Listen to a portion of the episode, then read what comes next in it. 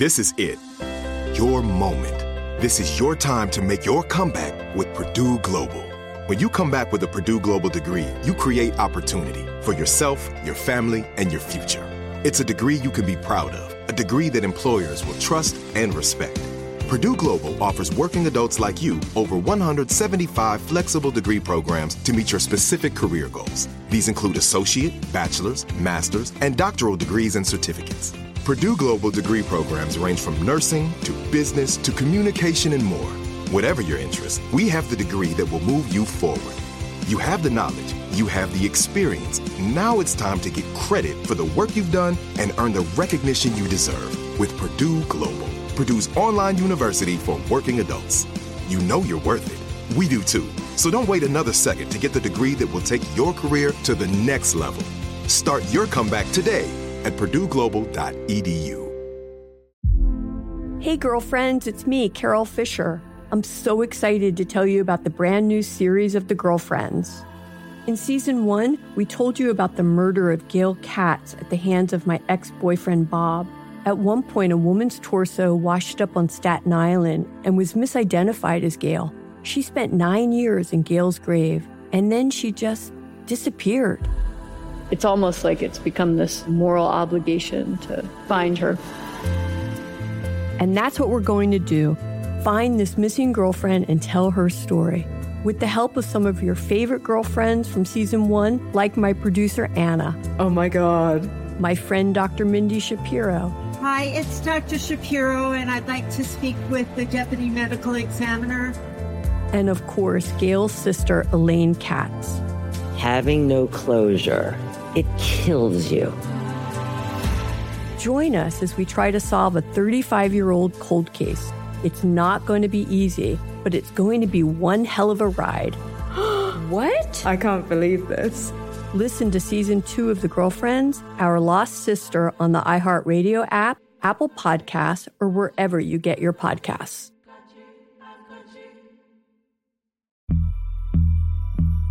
As important as choosing the right destination when traveling is choosing the right travel partner. Gene! Eugene Fodor! Gene, was booted! Much of the joy you will find on the road comes from the person you share it with. So you write the books, Gene, and Vlasta runs the business. I understand now. It is a wise man who marries a wiser woman. But be careful and choose your travel partner well, because the worst trips result when two partners have two different agendas. Get down! I'm not stupid, Gene. Something is going on, and it's high time you tell me the truth. Freeze, Americano! Gene, run!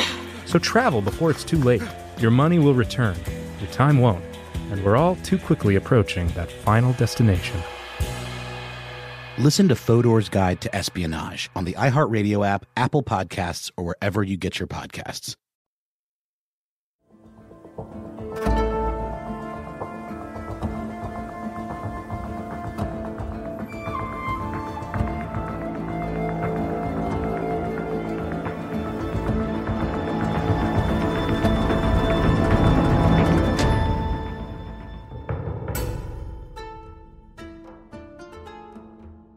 Hi, hello, welcome. This is Let's Talk About Myths, baby.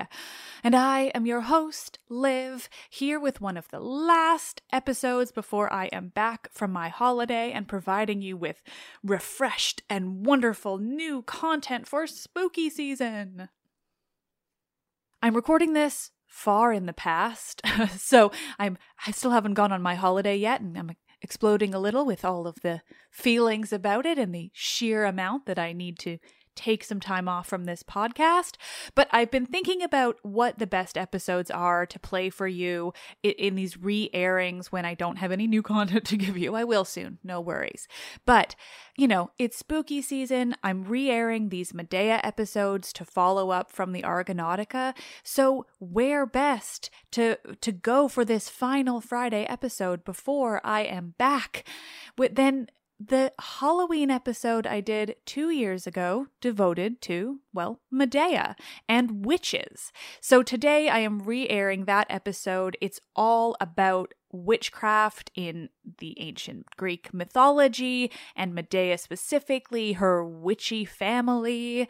But, well, that episode's a little short for my liking these days, so I thought, why not also tack on the episode about werewolves. So today's re airing is both last year's episode about werewolves and the episode from the year before about Medea and witches. Just seems the perfect way to really dive deep into the wonder that is October. I do love the spooky.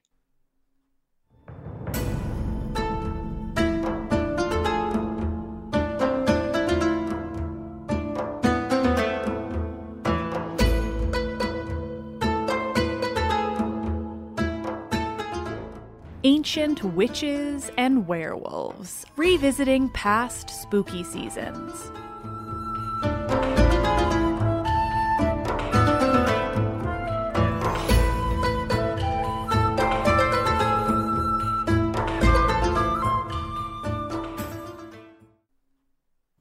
One can't tell a thorough story of Medea without touching on what makes her unique. She is not just an angry, vengeful woman, and she does not have the powers of a goddess, but she does have powers. Medea is a witch, a witch from a family of witches.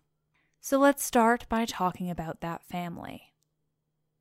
Magic in ancient Greece and in their mythology can vary Later in the ancient world, they started using the word magia, which is where the English word magic eventually comes from. But long before the Greeks had the word magia, or probably magia as I think about it anyway, they had other concepts that, in terms of how they saw things then, were considered to be forms of magic. Namely, what they called pharmaca. This is the magic of Circe and of Medea. It's also simply where we get the word pharmacy, because this type of magic is the very idea of concocting potions and the like out of herbs and other natural things. Circe and Medea, though very different from one another, both were absolute masters of this craft, members of a small circle in the mythology.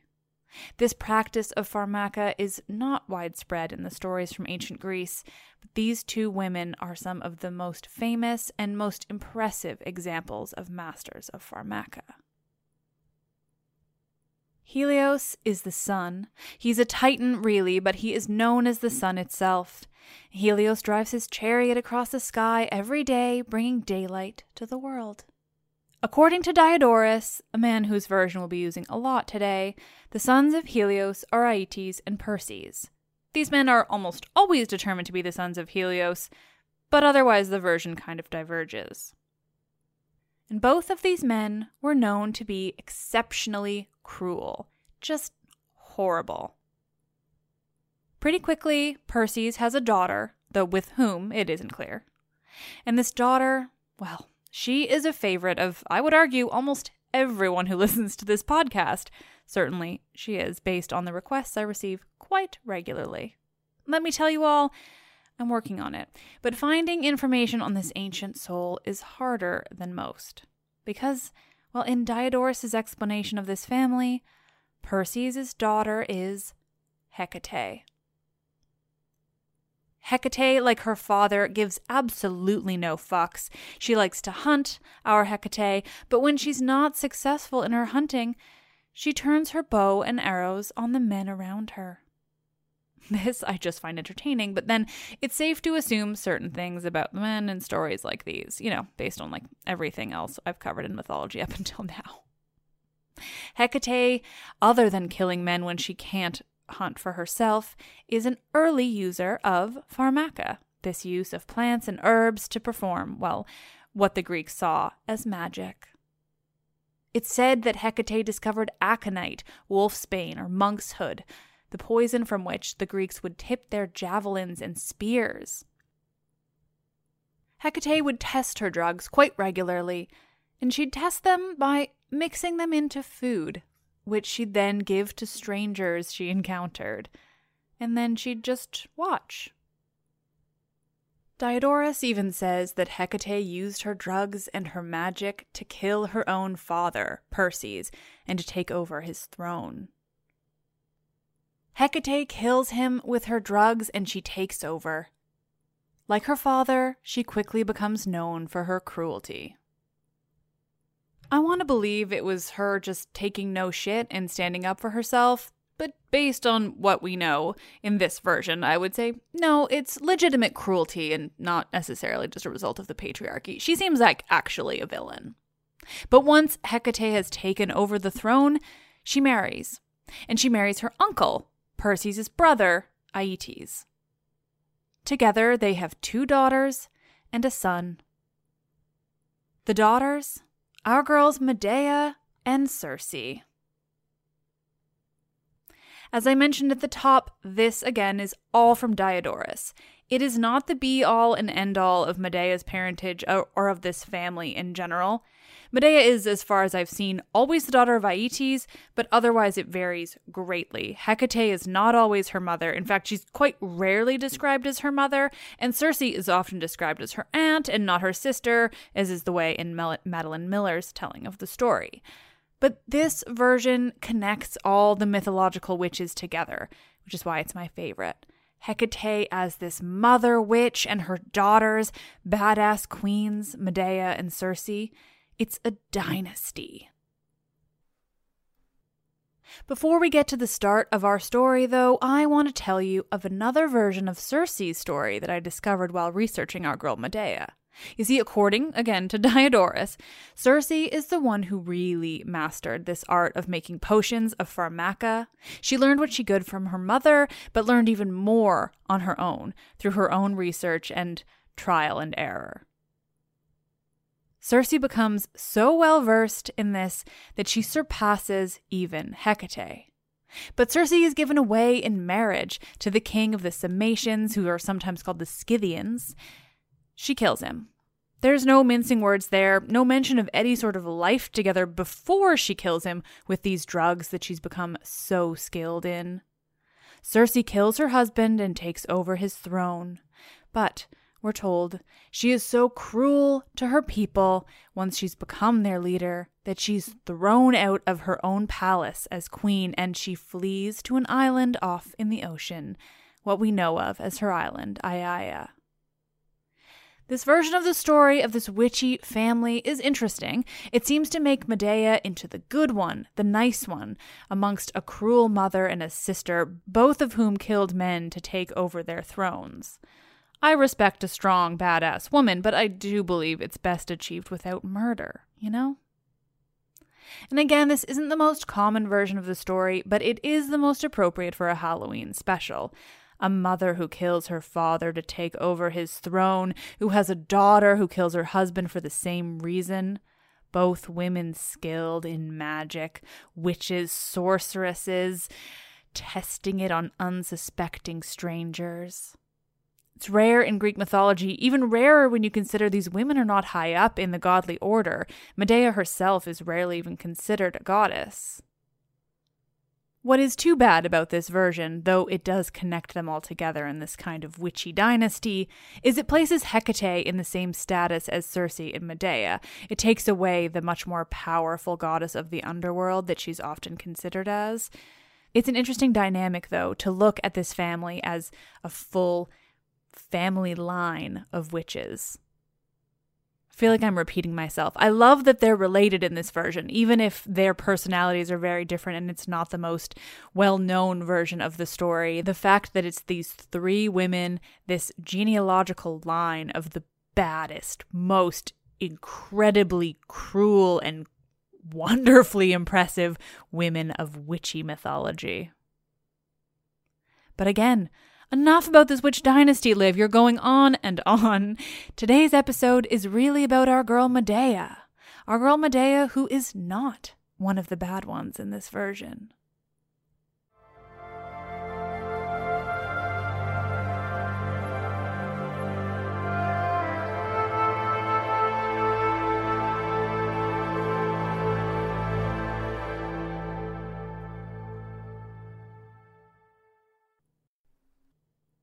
In comparison to her mother and sister, when Medea learns pharmaca and the powers of these drugs and potions, she uses them very differently.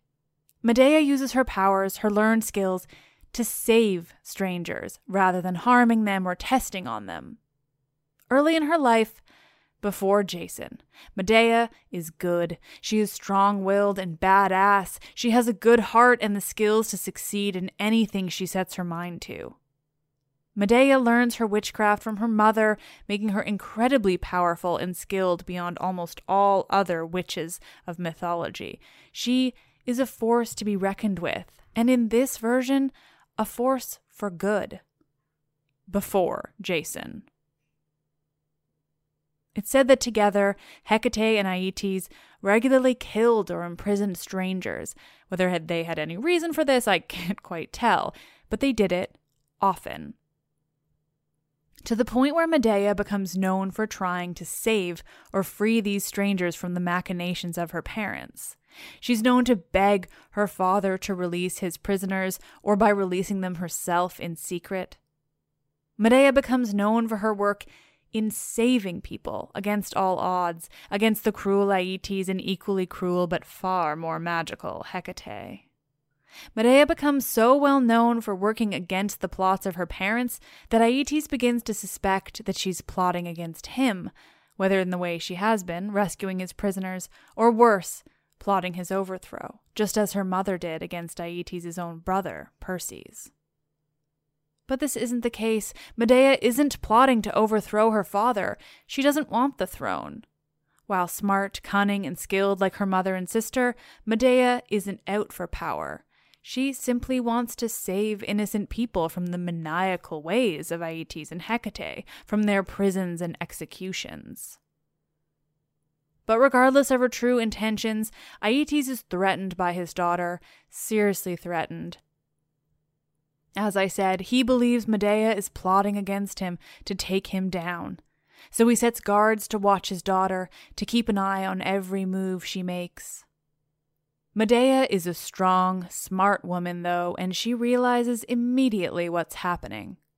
The guards barely have any time to watch over Medea before she's escaped her father's watchful eye, fleeing to the land of her grandfather, Helios, by the sea.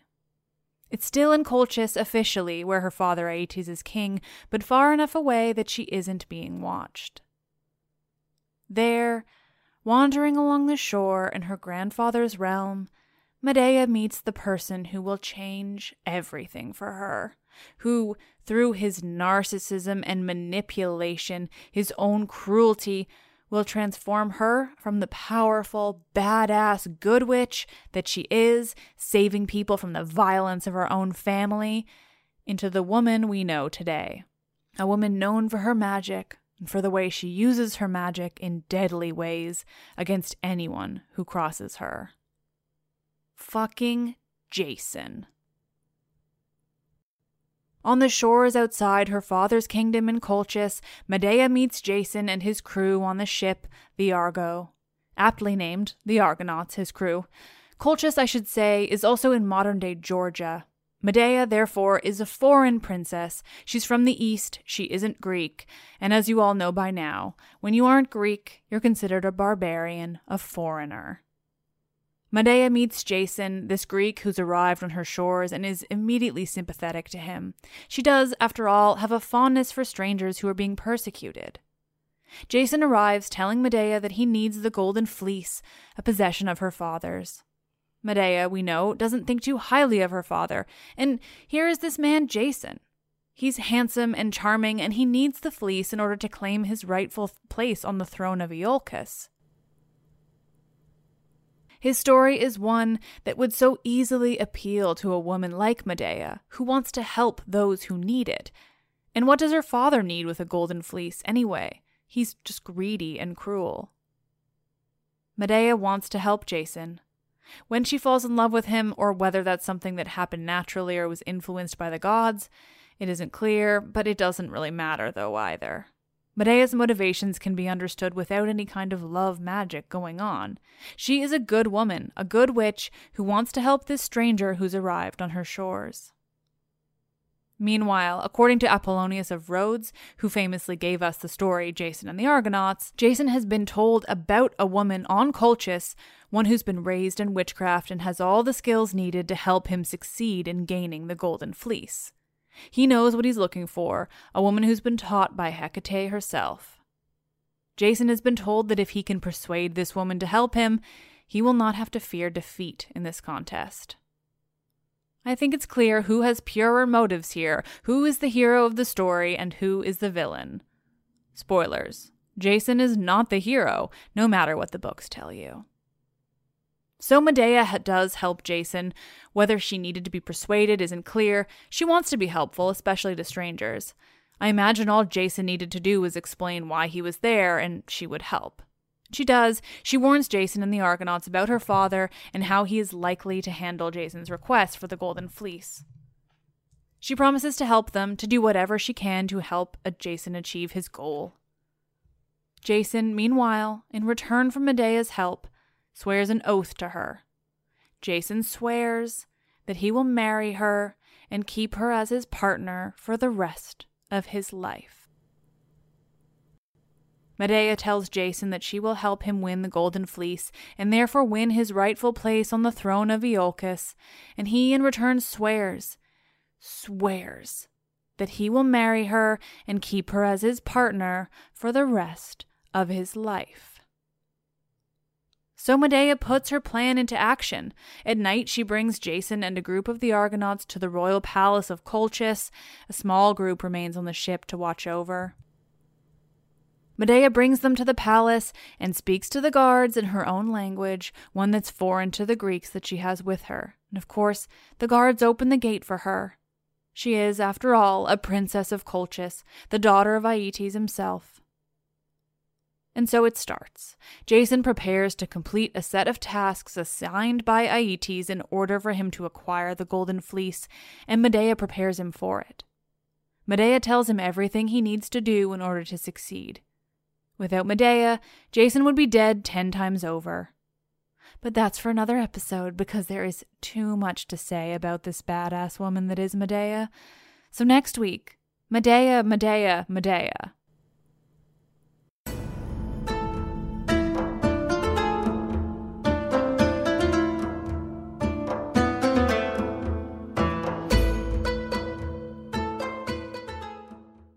This is it. Your moment this is your time to make your comeback with Purdue Global. When you come back with a Purdue Global degree, you create opportunity for yourself, your family, and your future. It's a degree you can be proud of, a degree that employers will trust and respect. Purdue Global offers working adults like you over 175 flexible degree programs to meet your specific career goals. These include associate, bachelor's, master's, and doctoral degrees and certificates. Purdue Global degree programs range from nursing to business to communication and more. Whatever your interest, we have the degree that will move you forward. You have the knowledge, you have the experience. Now it's time to get credit for the work you've done and earn the recognition you deserve with Purdue Global, Purdue's online university for working adults. You know you're worth it. We do too. So don't wait another second to get the degree that will take your career to the next level. Start your comeback today at purdueglobal.edu. Hey, girlfriends, it's me, Carol Fisher. I'm so excited to tell you about the brand new series of The Girlfriends. In season one, we told you about the murder of Gail Katz at the hands of my ex boyfriend Bob.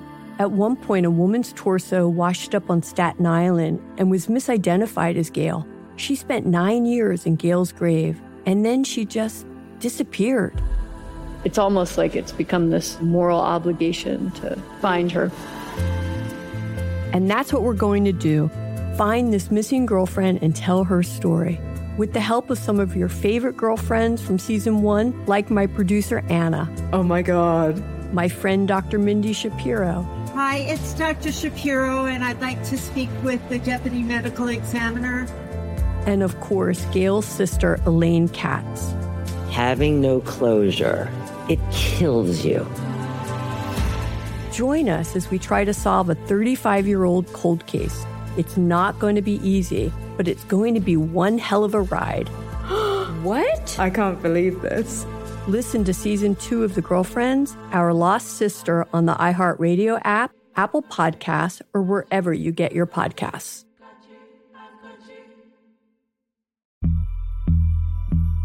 As important as choosing the right destination when traveling is choosing the right travel partner. Gin! Eugene Fodor. Gin, was booted. Much of the joy you will find on the road comes from the person you share it with. So you write the books, Jin, and Vlasta runs the business. I understand now. Tis a wise man uh, marries a wiser woman. But be careful and choose your travel partner well, because the worst trips result when two partners have two different agendas. Get down! I'm not stupid, Gene. Something is going on, and it's high time you tell me the truth. Freeze, Americano! Gene, run! So travel before it's too late. Your money will return, your time won't, and we're all too quickly approaching that final destination. Listen to Fodor's Guide to Espionage on the iHeartRadio app, Apple Podcasts, or wherever you get your podcasts.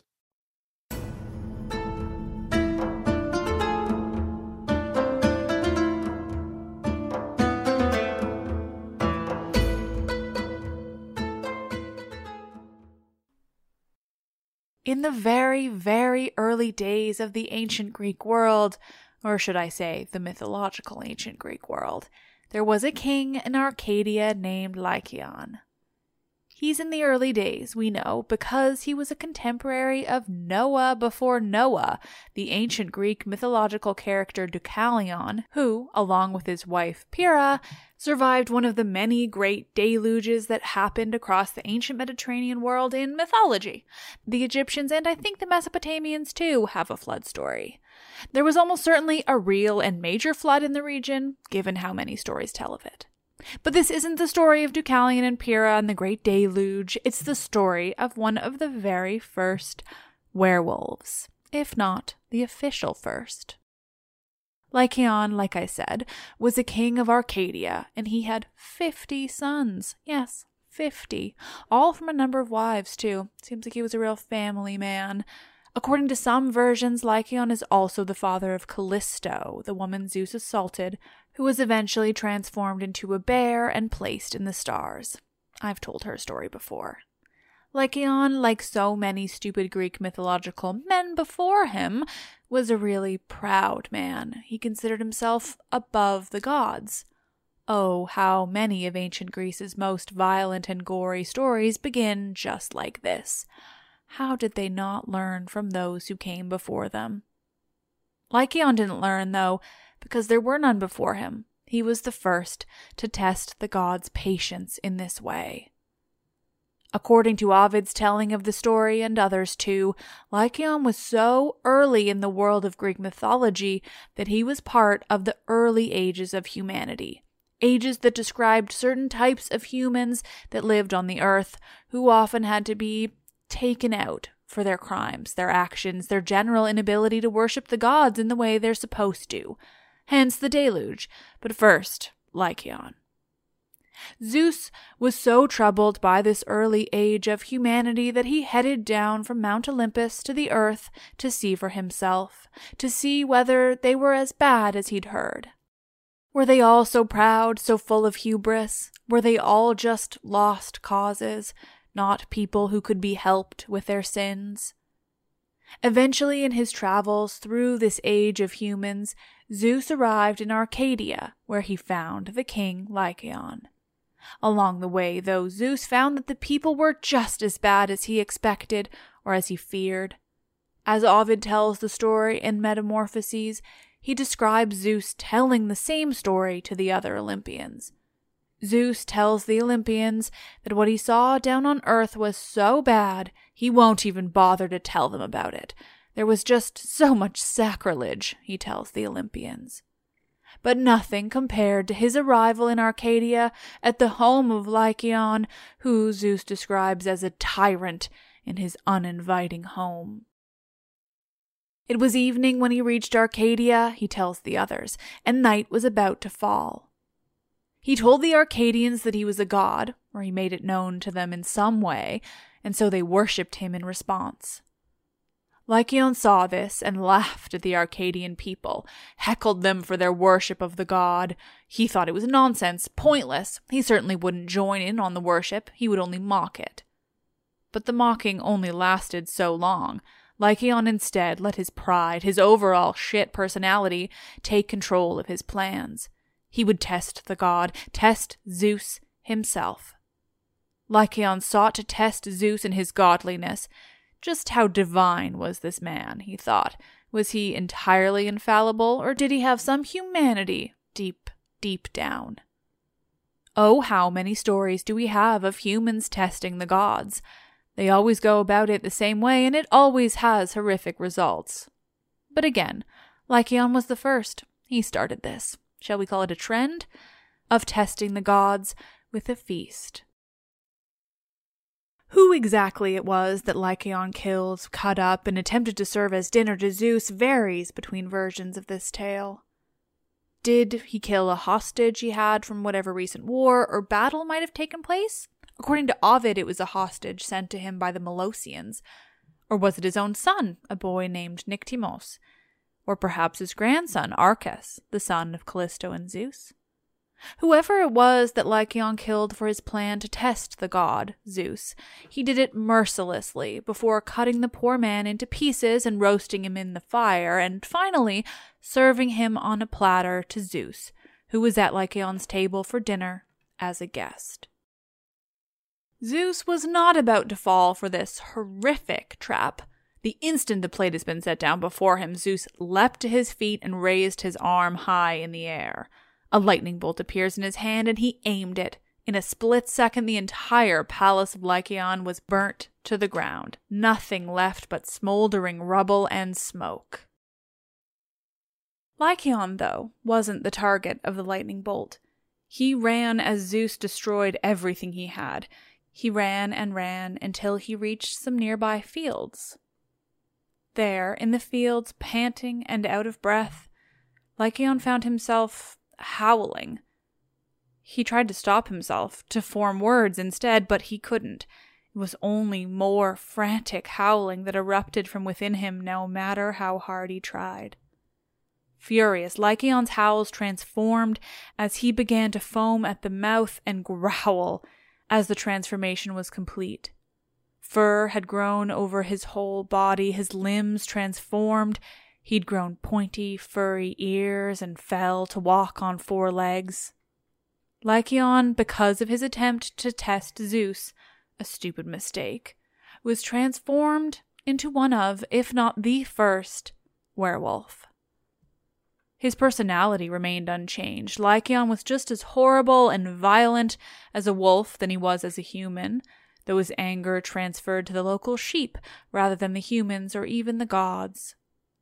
He was not any wolf, though. His fur was gray, just as his hair had been when he was a human, and his eyes remained the same. They still had their human quality, their fierce gaze. Lycaon was, again, possibly the first instance of a werewolf in the world's mythologies. According to some, there's a werewolf first in the Epic of Gilgamesh, where there's a reference to a former lover having been transformed into a wolf.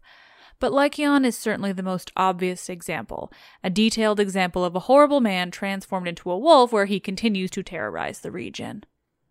Lycaon is also where we get the word lycanthrope, literally a werewolf.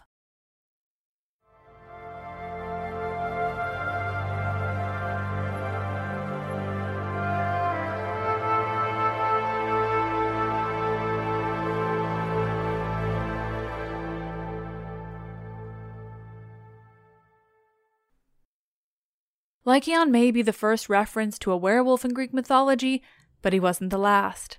Patrons will remember last October when I released an episode of ghost and werewolf stories, but there are more than that. The ancient Greeks didn't necessarily have werewolves as we do now, with the full moon and such. It was more so the general and often temporary transformation that makes these people werewolves. Stories of these transformations come in many forms. Herodotus, the so called father of history, the ancient Greek who traveled the Mediterranean world documenting the people he met, their customs and beliefs, and who often shouldn't be believed at all, documented a group of people we might now call werewolves. Herodotus tells of the people called the Neuri. He learned about them from the Scythians and Greeks living in Scythia, who explained to Herodotus that every year every one of the Neuri people would transform into wolves for just a few days before transforming back. Herodotus doesn't have much more to say about this except that he says he doesn't actually believe this about the Neuri people, but that the Greeks and the Scythians who told him about it definitely believed what they said. Many of the stories from ancient Greece and Rome about what we might now call werewolves are also linked to what we would consider generally ghosts. While ghosts rarely come up in the mythology of the Greeks, they were certainly something many ancient Greeks believed in, believed they'd seen or heard about from others. According to the wildly fascinating and helpful sourcebook Magic, Witchcraft, and Ghosts in the Ancient Greek and Roman Worlds by Daniel Ogden, most of the stories of ghosts from the ancient Greek and Roman worlds fell into a number of categories of death. Categories that are oh so similar to how we understand the concept of ghosts today. Whether you believe in them or not, the explanation of how they might come to be is fairly universal. There are the Aoroi, people dead before their time. Obviously, this applies to a hell of a lot of people. Basically, if you didn't just die of old age, you could, in theory, come back as this type of ghost. It seems, though, these were typically depicted as ghosts of children or babies. Agamoi died before they could be married. Mm. Men could fall into this category too, but it didn't matter much for them. Women, of course, who died before they were married, essentially didn't live out any purpose to their lives, no matter how long they lived. They didn't get married and therefore didn't have children. What was even the point? Anyway, it was believed that women were far more haunting in this category. Ataphoi were people who died and were not properly buried. This was a huge concern in ancient Greece. Burial was incredibly important, and if you weren't buried, you would have serious trouble in the afterlife. Just think about the number of times I've brought up necessary funereal rites. Those who died and weren't buried with the necessary funereal rites couldn't have peace in death. And it's not just about putting their bodies in a hole. There were rites that must have been performed in order for them to pass into the underworld and successfully reach wherever they were headed there. Where exactly in the underworld the dead went varies depending upon the mythology and the time frame, but regardless of that, there was no peace without proper burial. And finally, biothanatoi were those who died by violence, people who died in war or were executed for their crimes, the scariest ones, I would imagine. The dead in this category who were murdered or who died by suicide were, apparently, the most bitter of ghosts. Now, do I have any story examples of this? A couple. They're good ones. The story of Euthymus and the ghost that most certainly falls under this biothanatoi category comes from Pausanias, the Greek travel writer from the 2nd century AD. Heads up. It includes sexual assault that's a bit more troubling than the usual stories of the gods, so trigger warning, though I don't go into any detail. There is one more story after this, so just hit the button a few times until I'm clearly talking about something different. Euthymus was a man who traveled to Italy and Sicily and landed in Temesa, an ancient city on the Tyrrhenian Sea, but the exact location of which is still a bit of a mystery. There he learns of a story. It's said that when Odysseus and his men were traveling back from Troy on one of their many, many stops along the way, they arrived there in Temesa.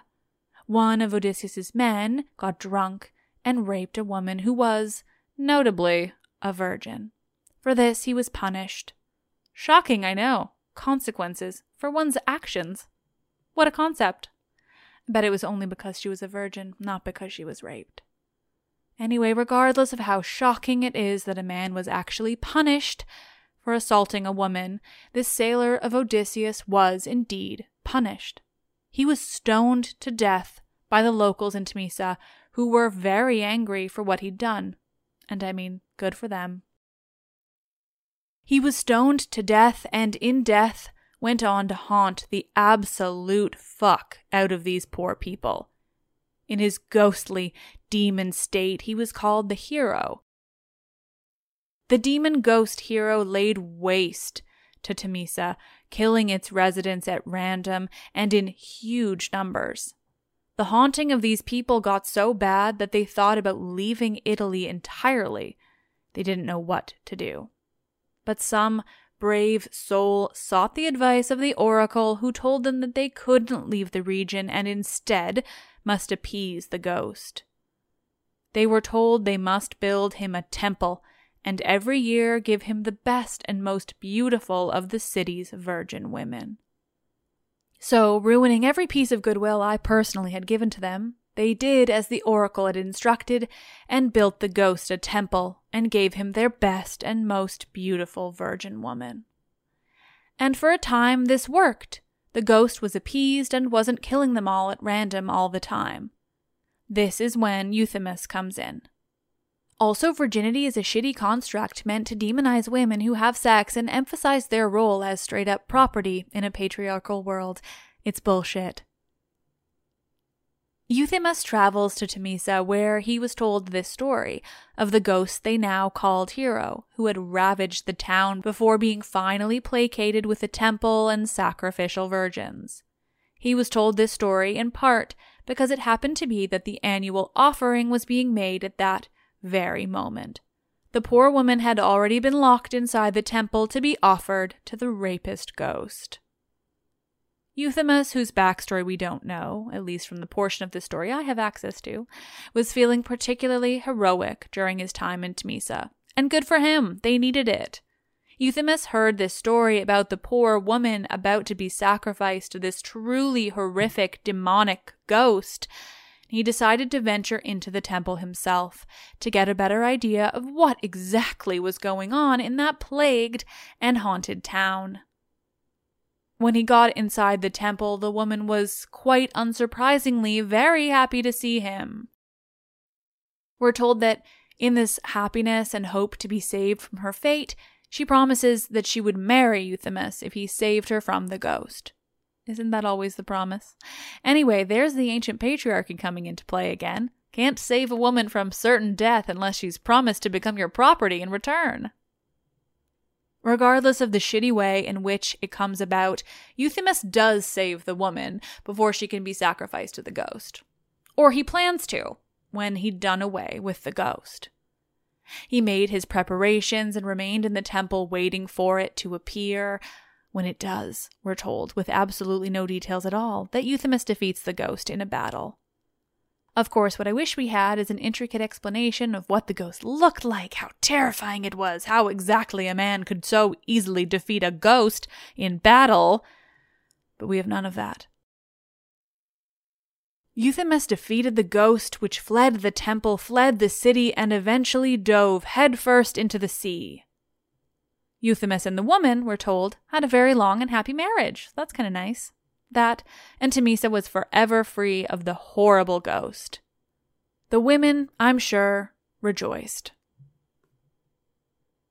At the very end of this story, Pausanias tells us that after the death of Euthymus, which may have come by some magical means itself or not have come at all, there was a shrine there in the city to him and his accomplishments but it also included a shrine to the ghost hero, who was depicted there with a wolf skin, or perhaps as a wolf himself.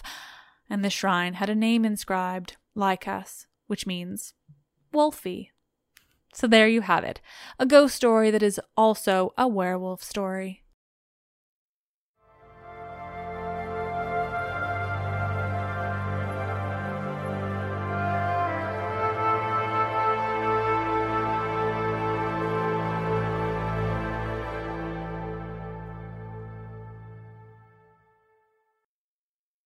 For our final story today, I'm going to leave you with a haunted house.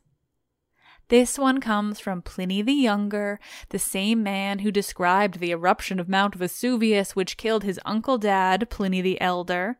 So, you know, he's famous, and maybe we believe him explicitly? Kidding, don't ever do that with ancient sources. Pliny the Younger tells us about a house in Athens, a very large and spacious house. The house, it seems, has a reputation for being, well, what we would call haunted. In my source, it's referred to as, quote, a bad reputation and pestilential. Pestilence is always a good sign. The house was notorious. The sound of clanking iron and rattling chains would echo from it during the night. Should you be standing near the house, the sound would seem far away at first, but it would seem to get closer and closer to you before it was as though the source of the sound was next to your own ear. The next instant, the ghost himself would appear. The ghost of this old, large house in Athens was an old man. He was too thin, emaciated, with a long, scraggly white beard. Like any good ghost, it was he who was wearing the very same chains one could hear rattling throughout the house, shackles still locked around his wrists and ankles, though they were attached to nothing and he moved quite freely. People lived for a time in the house in Athens.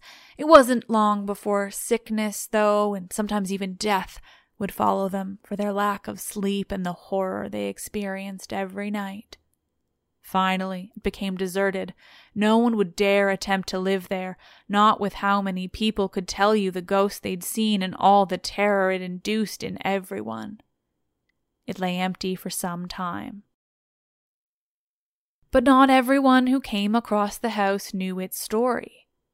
Athenodorus, a philosopher, once arrived in Athens and went in search of a place to live. He found the house and learned how inexpensive it was. Fortunately, he was suspicious, and the entire story was told to him. It didn't deter him, though, for whatever reason curiosity, disbelief. Either way, he took the house and prepared to spend his first night in it. He set out to spend the evening writing. He figured it would keep his mind from the house, and so it wouldn't be able to invent any odd sounds or happenings. But even with how occupied he was, the chain started to rattle loudly around him. He covered his ears, still attempting to block it out, but it only grew louder and louder, and finally Athenodorus couldn't avoid the horrible sounds of the ghost shackles. Athenodorus looked up from his writing and saw him, the ghost, exactly as described. The man stood above him, stringy beard hanging low, his body so thin you could see every vein, every bone. He was horrifying. But it seems Athenodorus couldn't be horrified, and he motioned to the ghost to just give him a minute before going back to his writing, Ghost still standing close in front of him. Eventually, Athenodorus couldn't avoid the ghost any longer. He rattled his very loud chains just above Athenodorus's head, so he finally gave in, picking up his lamp and following the ghost. He followed the ghost through the house to the inner courtyard where it, quite suddenly, disappeared. Athenodorus marked the spot. The next morning, he told the city officials about the spot and suggested they dig there. Sure enough, they found the bones of the man who haunted the home, chains and all, shackles still tightly around them. Bundling the bones up, they took them away and buried them correctly, and the ghost never again haunted the oh so infamous home in Athens.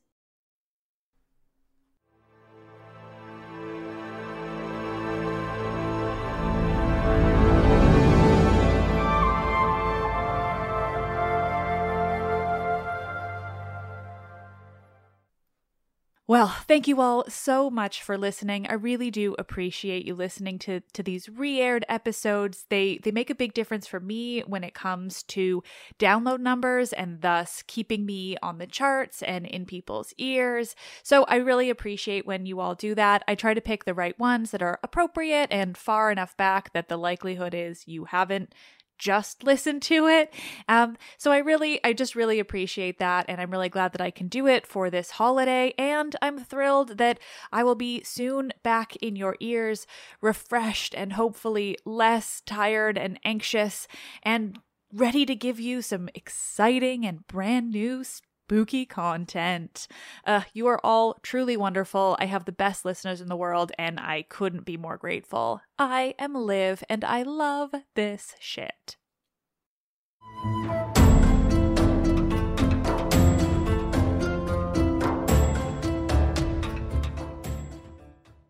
This is it. Your moment. This is your time to make your comeback with Purdue Global. When you come back with a Purdue Global degree, you create opportunity for yourself, your family, and your future. It's a degree you can be proud of a degree that employers will trust and respect. Purdue Global offers working adults like you over 175 flexible degree programs to meet your specific career goals. These include associate, bachelor's, master's, and doctoral degrees and certificates. Purdue Global degree programs range from nursing to business to communication and more. Whatever your interest, we have the degree that will move you forward. You have the knowledge, you have the experience. Now it's time to get credit for the work you've done and earn the recognition you deserve with Purdue Global, Purdue's online university for working adults. You know you're worth it. We do too. So don't wait another second to get the degree that will take your career to the next level. Start your comeback today at purdueglobal.edu. Hey, girlfriends, it's me, Carol Fisher. I'm so excited to tell you about the brand new series of The Girlfriends. In season one, we told you about the murder of Gail Katz at the hands of my ex boyfriend Bob. At one point, a woman's torso washed up on Staten Island and was misidentified as Gail. She spent nine years in Gail's grave, and then she just disappeared. It's almost like it's become this moral obligation to find her. And that's what we're going to do find this missing girlfriend and tell her story. With the help of some of your favorite girlfriends from season one, like my producer Anna. Oh my God. My friend Dr. Mindy Shapiro. Hi, it's Dr. Shapiro, and I'd like to speak with the deputy medical examiner. And of course, Gail's sister, Elaine Katz. Having no closure, it kills you. Join us as we try to solve a 35 year old cold case. It's not going to be easy, but it's going to be one hell of a ride. what? I can't believe this. Listen to season two of The Girlfriends, Our Lost Sister on the iHeartRadio app, Apple Podcasts, or wherever you get your podcasts.